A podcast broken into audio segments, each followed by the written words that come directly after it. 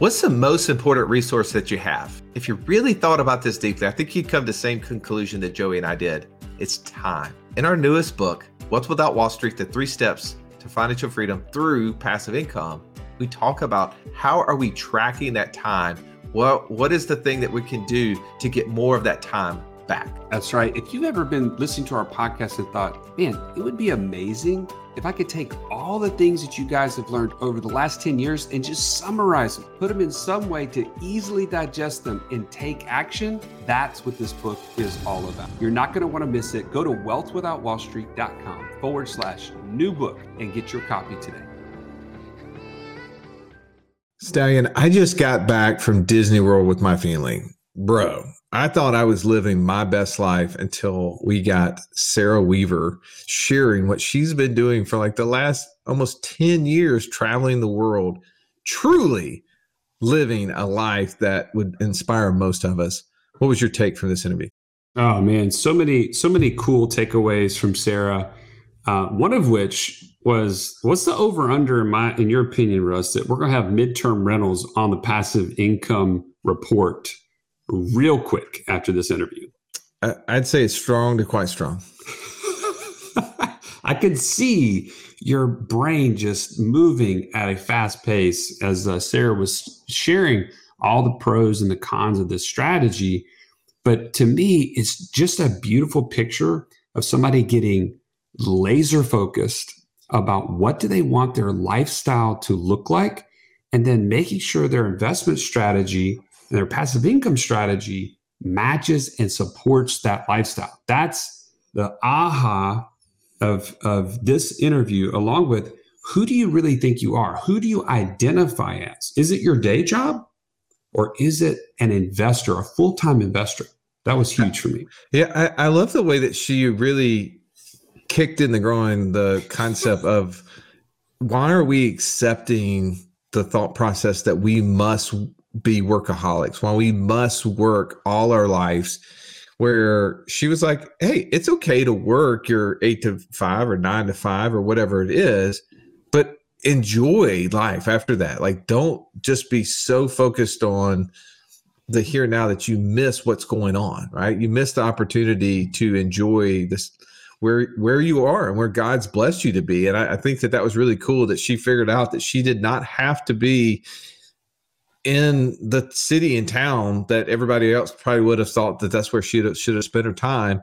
Yet now she travels the world, enjoying what she does, getting to um, share how she's built a lifestyle of financial freedom through, like you said, and her book says it's best the 30 day stay, the investor's guide to mastering the mid midterm rental.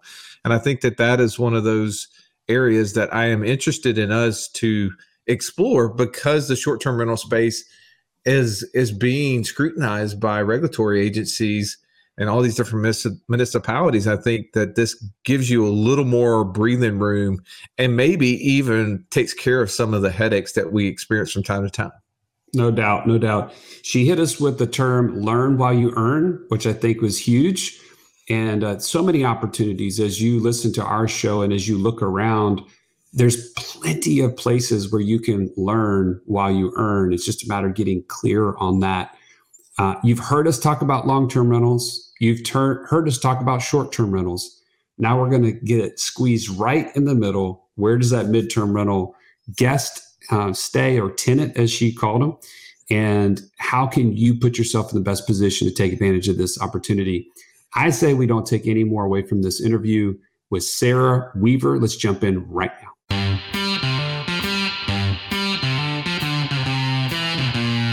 Welcome to the Wealth Without Wall Street podcast, your guide to understanding how to get out of the Wall Street rat race and start your own mailbox money lifestyle.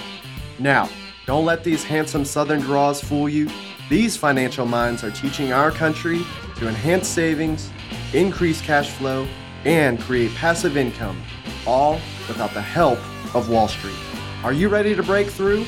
Now, here are your hosts, Russ Morgan and Joey Murray.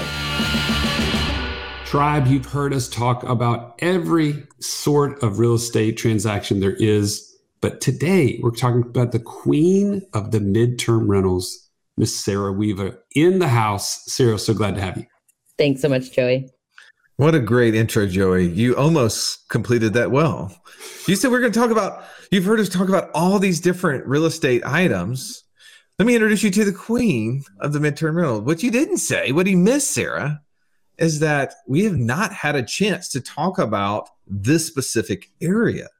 That's but before right. we get into midterm rental, which I'm super excited about, I think this is going to be where our new passive income stream is going to grow because of your experience, because of your expertise, and all the free gifts you're going to give us and tips today.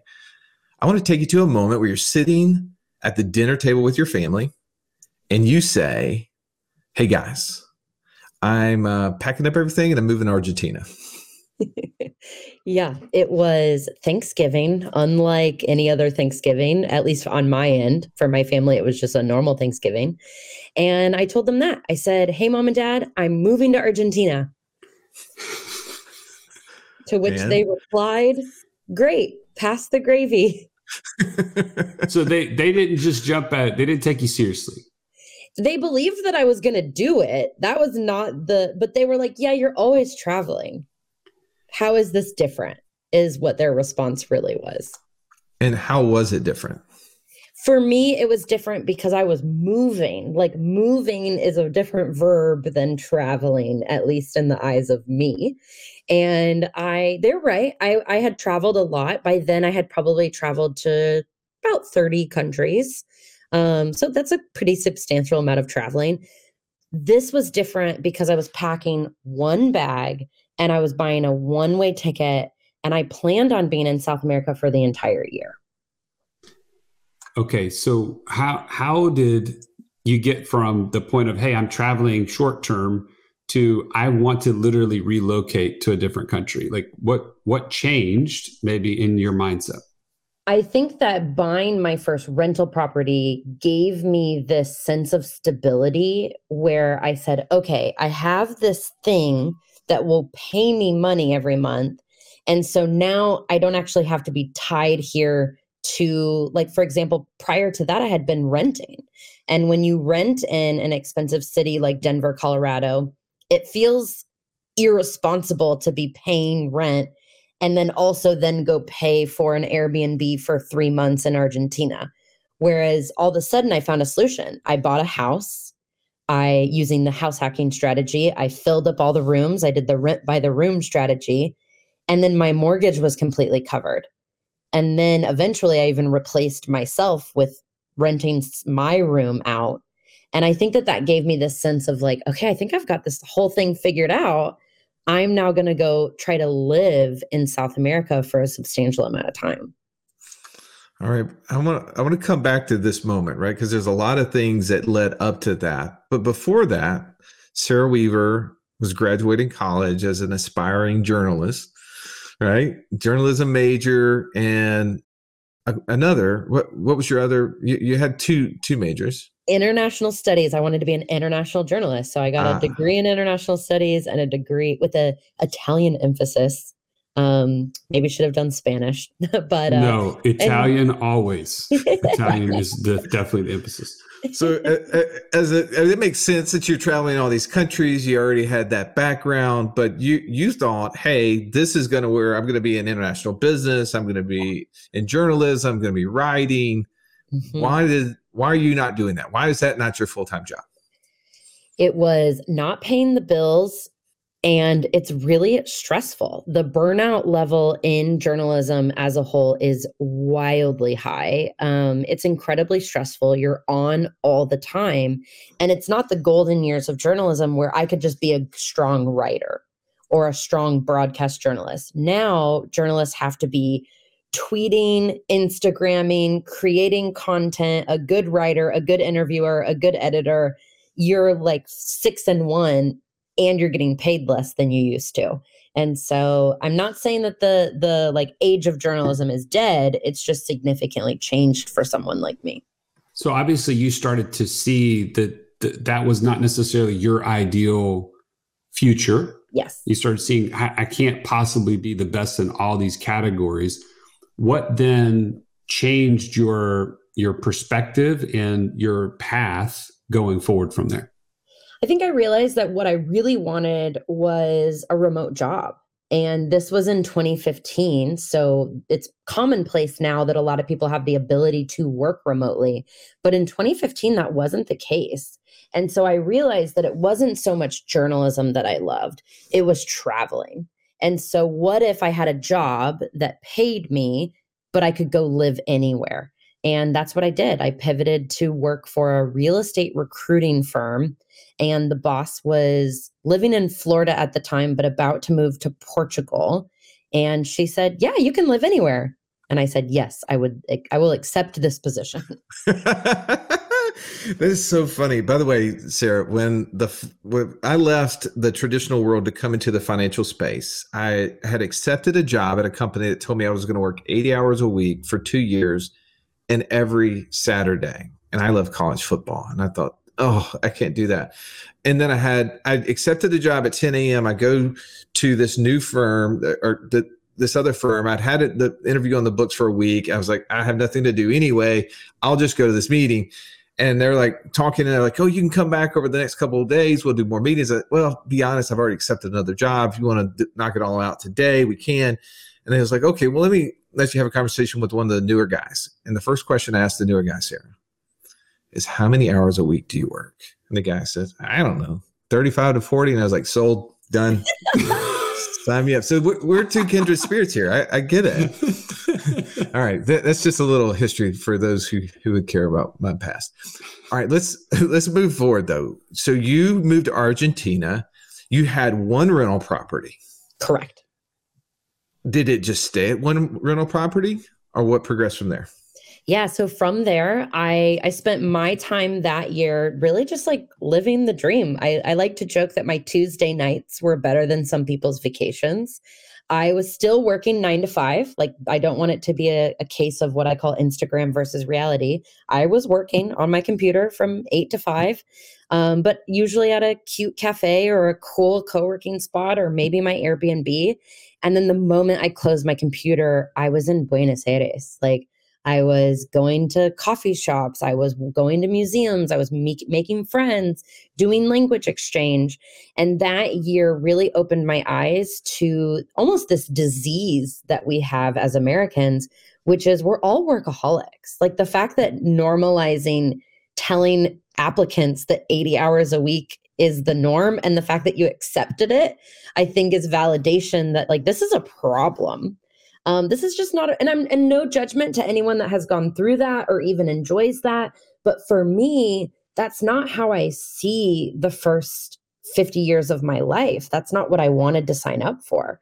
And so I was so grateful to find a job that allowed me to work hard because I, I am not a lazy person. Nothing wrong with like bartending your way around the world, but that was never going to work for me. I'm wildly ambitious and I want to travel. And so the ability to like put those two things together, that year was like one of my best years ever. Man, language exchange. First time I've ever heard that phrase, by the way, Joey. Well, you you also heard her with the Buenos Aires. Like she said it. Yeah, she obviously got exchanged that language. I mean, I mean, I can't say it like she It really it really was just a way to like meet cute Argentinians. like you show up to these language exchanges and it's like, why are there no girls here? And then you look around, you're like, oh, because all of the non Spanish speakers are all girls. I see what this is. It's like modern dating. nice. What a what an amazing concept there. I should have thought about that in college. I really enjoyed it. all right. So let's yeah. How long though? So you, you're doing that. You're you're having amazing Tuesday nights, better than most of the stallions' vacations. then what? Then I decided to buy another rental property. Um, but it was two years later. I was still traveling, still working remotely. At this point, I'd actually switched jobs to work for an investment focused real estate brokerage because I started I started to realize the power of just even that one rental property. And that's what I hope new investors realize is that you don't need to go buy a bunch of real estate. Like I bought one then I focused on my lifestyle and my job. And then two years later, I bought another one. And so by that point, I was living in Mexico City and I bought a place in Missouri. And that was my second rental property. And then that's kind of when I feel like I made an identity shift.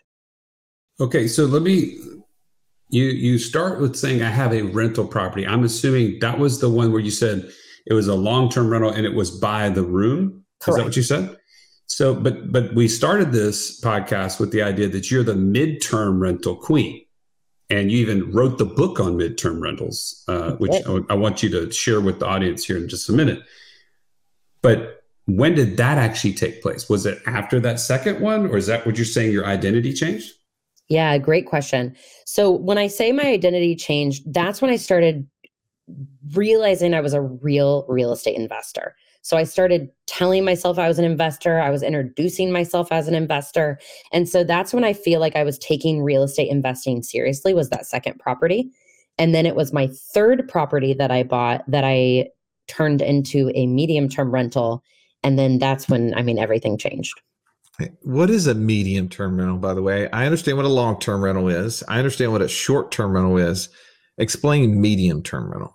Yeah, absolutely. So, medium term, mid-term, MTR, it is like a short-term rental. It's furnished, but instead of having two night or three night stays or even a week stay, your your guests are staying for 30 days or more. So, why is that important? Or why does that even deserve its own category? It's because municipalities all across the US, even the world, are cracking down on short term regulations, meaning they're making it so that landlords can't rent their place out for less than 30 days. And so, I like that distinction of this is a short term, this is a medium term. And then the question is okay, well, then why don't you just do long term or short term? So my medium term is making way more than my long term but it also is taking up way less mind space than a short term rental. I'm not thinking every three days, oh, what is there a turnover? Did the guest get the automated message? Did the cleaner do something? Oh, something's broken, so now I have to call a handyman. There's none of that. I like to say that there's about 70 to 75 days of silence while your guest is in the unit, and you're making two or two and a half times more than a long term rental. Mm. I love silence. I love silence. By the way, I, I he doesn't get it often though, Sarah, because he's always talking. You see, I can't even get a word in edgewise on our stinking podcast. Shut up already. So you you you say you had an identity crisis. So you you you're now a, a, real estate investor. Your mindset as a real estate investor. You're communicating in your language exchanges that you're a real estate investor. Bienes raíces. exactly. Now, like, what did that do? So you got you got at this point you have three properties. It sounded like. Yeah. So at this point, I had two properties. And okay. what an identity shift does for you is you start thinking, what would a real estate investor do? Well, they would read books that real estate investors read. Um, they join masterminds or communities or you know online communities so i started hanging out with real estate investors everything was remote i want this still to be clear i was not hanging out with real estate investors in Argentina, was not hanging out with real estate investors in Mexico, but online, I was, you know, joining the Facebook groups, having chats, picking people's brains, which I hate that phrase, by the way. So I'm using air quotes for those of you that can't see.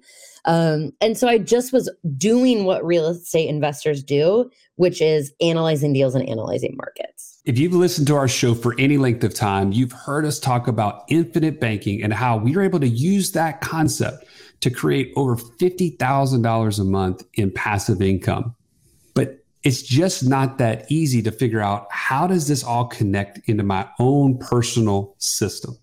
Stallion, that's why we created the passive income operating system, bro. It shows you how to turn active income into passive income. It makes all the steps come together. If you would like to get access to it as a podcast listener, we've never given this away in public before. Go to wealthwithoutwallstreet.com forward slash P-I-O-S.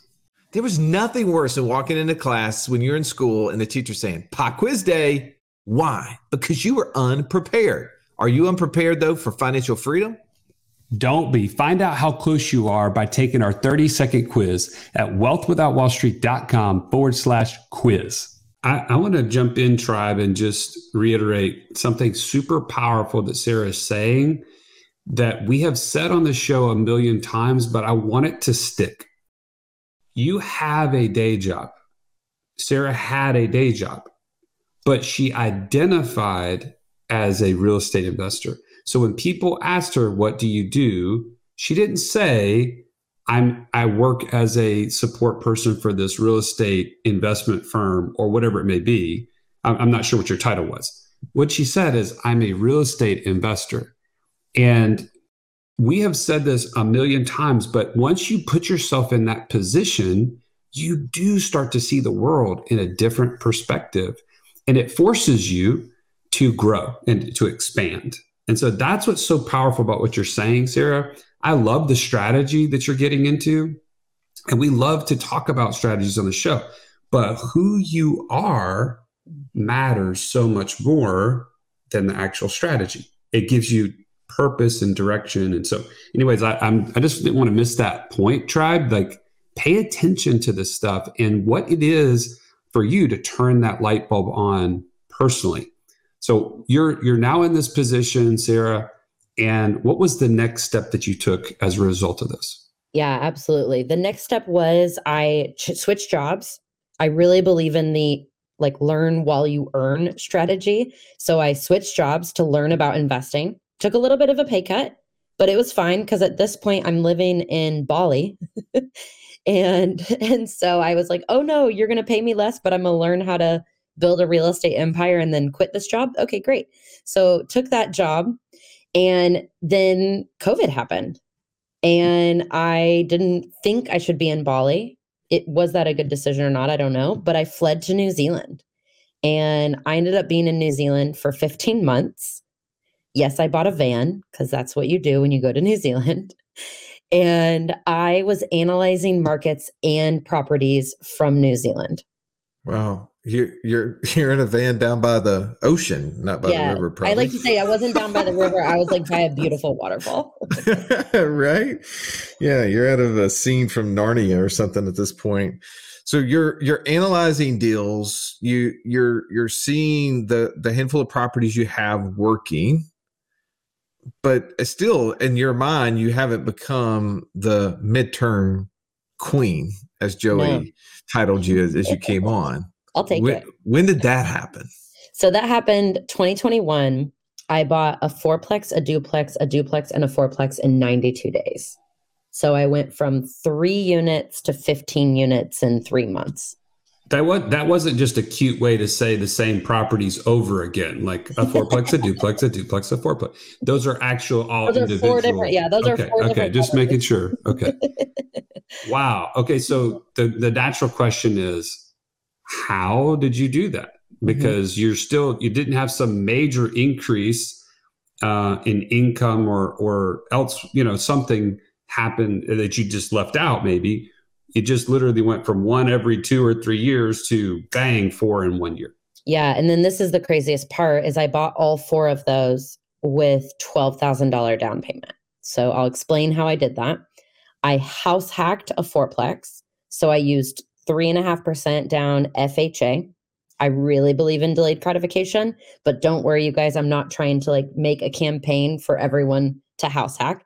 This deal still would have been a great deal if you had put 25% down, but I was able to put 3.5% down because I sold the van in New Zealand and moved to Nebraska. So I bought this fourplex.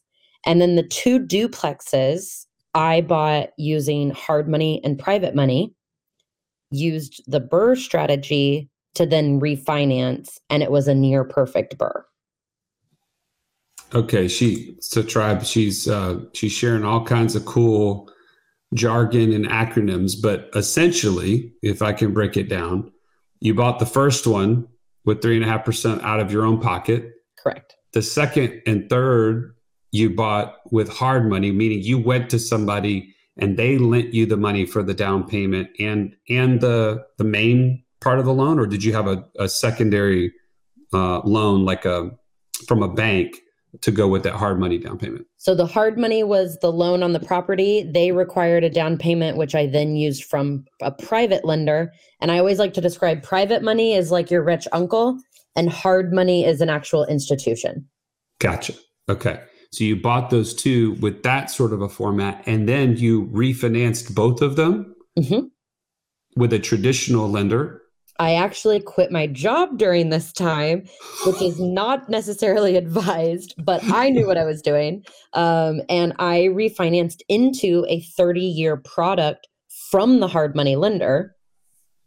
The terms on this was amazing. This was November 2021. It's a 3.87% interest. Wow. Yeah. And were you able to get some cash back out of that deal? I mean, it had the property appreciated so much that allowed you the ability to do that without having to come up with the extra cash so you could pay off the uh, rich uncle? Yeah, great question. So I was able to pull all of the cash for the original loan and the down payment. I was not able to pay myself back for the 19 to 20,000 that I used for the renovation.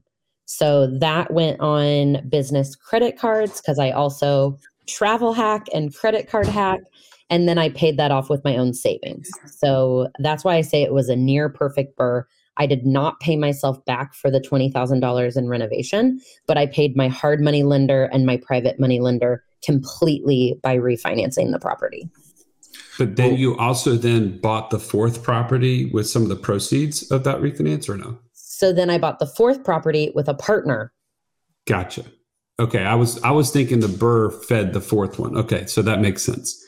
But you, the reason the, that all this made sense to you is because you're now a real estate investor, right? Yeah, and I like think- that's that's the clear part in my brain that happened. Exactly. And I think it's so important that the audience hears, though, that there was like an entire year in the van, again, to use Instagram versus reality. It like looks like I'm living my best life, but all I wanted was to close on a deal. I don't know if you guys have seen that meme of Pablo Escobar where he's like, I look like I'm okay, but I'm sad because I don't, I want to buy another property. That was me like the whole year. Well, and, you're, I mean, just to be fair too, and we we've had this conversation um, before. You weren't like traveling in the most glamorous situations where you're spending, No. you know, 20, 50, 100,000 dollars a month in these locations. Like you're living very simply, but with a purpose. Simply is a very nice way. You can say like dirty backpacker. That's okay. Um, I like will proudly wear that. Um, yeah, I was I was living on a very tight budget because I knew that this was what I considered delayed gratification and that this was something that one I could do and you can still really enjoy traveling on a budget. Um, it's possible. That's not what I'm advertising for everyone to do. Um, but I was able to do that and so, yes, you're exactly right. I was not living luxuriously by any means. All right. Well, I, I love hearing the backstory. It allows for now us to dig into the meat because you did write a book on m- midterm rentals, and I, I'd love to understand more about how you identify who is going to be your target for mm-hmm. that, and and how that's been able to grow and allow you to maybe not be a dirty backpacker, but enjoy a lifestyle of traveling at a, a little hi- higher level. Yes, I ate at I ate at a very fancy restaurant in New York, stayed at a very nice hotel this last weekend. Whew, it's going to be hard to ever go back to my old ways, so I may just never do it. no doubt. All right, t- tell us about the midterm rental stuff. I want to I want to know like what are those things that we need to really understand. If this is going to be a strategy we're going to deploy into our um, passive income journey, what are some of those key strategies? I'm sure you break down in your book. Which, by the way, if you would share the name of your book and maybe a couple of those uh, strategies, we need to leave enough off that they'll actually go buy it though. Absolutely. So thank you. The book is called 30 Day Stay, a real estate investor's guide to mastering the medium term rental. And I want to be very clear if you're an experienced short term rental host, this book there will be a lot of pieces that you can kind of skip through and that's how i we created the book. I wrote the book with Zeona McIntyre and my goal was for the book to be a reference for you. So if you need help with furnishing skip to the furnishing chapter. If you're newer and you're like what was sarah talking about when she said BRRRR and all these things?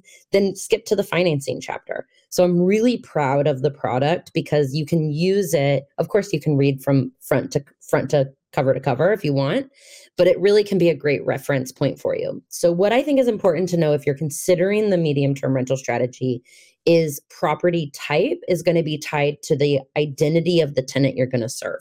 So there's I see it there's a lot of different ways that you can go, but there's essentially you can cater to travel nurses or travel medical professionals or you can cater to displaced policyholders. Sarah, what's a displaced policyholder? It is someone who has been affected by fire or flood. So, with the fires in California, um, even just the tundra that we experienced this winter, there's been a lot of busted pipes. That person's house floods. That person's insurance company is now going to place them in a property of similar like and size. And so, those are two totally different apartment styles, right? A, a travel nurse is going to be really happy with a one bedroom, two bedroom apartment. Whereas a family of five that just had their house burned down, they're going to want to move into a similar four, five, or six bedroom home that they just were in. Those are both examples of medium term tenants or MTR tenants. Let me ask you about the way in which the property could be utilized. So I've heard uh, some houses, like larger houses, being a good fit for traveling nurses that are okay with being in close proximity to other travel nurses. Maybe they're trying to be on a lower budget or or uh, something like that. Or do you find that that traveling nurse avatar wants their own space with privacy and not having to be kind of in this, um, you know, like group home yeah. sort of feel? It's a great question. And I think that it's something that every market is different. What I have found and what I've found by talking to hundreds of investors is that that, that shared space is not what they're looking for. I mean, put yourself in their shoes. And this is what I say all the time when it comes to furnishing the place is put yourself in the shoes of your tenant. After a 12 hour shift, they don't want to hang out with a roommate. And oftentimes they're making four to five thousand dollars a week even in the Midwest. And so they're going to be saving money somewhere else in their life, but probably not on housing. Hey, well, if you if you describe it as great as Joey did, a commune. I mean, group okay, home. Group home may not have been the right term. Okay, I'm, I'm willing to admit. I, I, would say avoid using Joey as your marketing agent. Um, to, to post properties. In, Welcome in, to your new group home.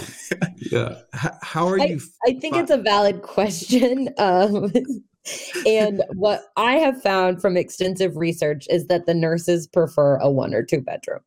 All right, let, let's talk about how do you find those tenants and how do you get those guests? Or is that in the short term rental space, we call them guests? I know, the, I, I go back and forth. in the long term space, they say tenants. Is it like Guinness? I mean, what what are we calling the what are we calling the midterm? Joey, now now now terrible question wording goes to Russ. All exactly. Right. yes, passing the baton. All right. So, so how I'm finding them when we're talking about your traditional travel medical professional, and also they don't have to be medical, right? They could be someone who travels. I know someone who travels and like essentially follows hailstorms because he works for an insurance adjuster. So then he's like stationed in that place after a storm. So they don't just have to be travel medical professionals. We'll just call them traditional MTR tenants. I find them through Airbnb and a website called furnishedfinder.com. Whereas when you're talking about the displaced insurance policy holders, they may find you, don't get me wrong, they may find you on Airbnb and Furnished Finder. So definitely list in those places. But you also want to take a B2B sales approach, so business to business sales approach. And you want to build relationships with these placement companies as well as the insurance companies themselves. I, I love it. Well, give us the name of the book one more time, Sarah. 30 Day Stay. 30 Day Stay tribe, if you're interested in getting into the real estate game, but you don't think long-term tenants is your your bag, or maybe the STR space kind of scares you off because of the potential number of transactions you're going to have and what that may cost, then go to Sarah's website, sarahdweaver.com, and connect with her or read her book and look into this midterm rental site. Uh, or space. I'm sorry, not site, midterm rental space, because I think that there is opportunity for us, especially as we see regulation changing. We're seeing that in our area, uh, Sarah. You know, thankfully, um, the only thing that we've done right, it seems like, is um, find ways to piss off municipalities, and, and, we're but we, we we just realized that we we did dodge a bullet in one of the new um, cities that we're in, they actually just outlawed short term rentals in all the residential neighborhoods. And thankfully, we didn't have any uh, single family homes in those in that city. We only had condos and townhouses and stuff like that that and apartments that didn't um, meet that that criteria. But it does seem like this would be way friendlier. The last question as I, I leave it just came to my mind. How does this usually you know obviously we mentioned the the municipality are creating their their guidelines and regulations. What are you seeing when it comes to the HOAs? Because a lot of those homeowners associations have tried to outlaw short term rentals as well. Are they more friendly to uh, the midterm rental, or are we trying to stay away from those areas as well? Yeah, that's a great question. I personally don't advise investing in HOAs if this is going to be your strategy. There it's still a gray area. You're seeing some HOAs just use a blanket statement of 3 of of 3 months or even 6 months, so like half of the year. Some of them are saying that you can rent out your space only if it's your primary. So then you're back into that group home roommate situation. Or yes. they're just saying that you can't rent them out at all. And so, again, I like to be in control of my investment. It's why I invest where I invest and why I, I stay away from HOAs. Perfect. Well, thank you for answering these questions. I know there's a million more, but we are out of time. Um, tribe, don't forget to go to sarahdweaver.com to learn more, to get your copy of the book, to find out other ways that you can work with Sarah. Sarah, thank you for your time today. And um, Tribe, if you got value out of today's podcast, do us the favor, help us beat the big tech algorithm and share, like, uh, you know, get it to your brother, sister, aunt, uncle, whoever needs to hear this. Maybe this is their way to financial freedom and living on their own terms, as Sarah has laid out for us today. We love you. We appreciate you. We'll catch you on the next episode. This has been the Wealth Without Wall Street podcast. Don't forget to subscribe to the show to break free of the Wall Street mindset and begin building wealth on your own terms in places you understand so that your wealth will never run dry. See you next episode.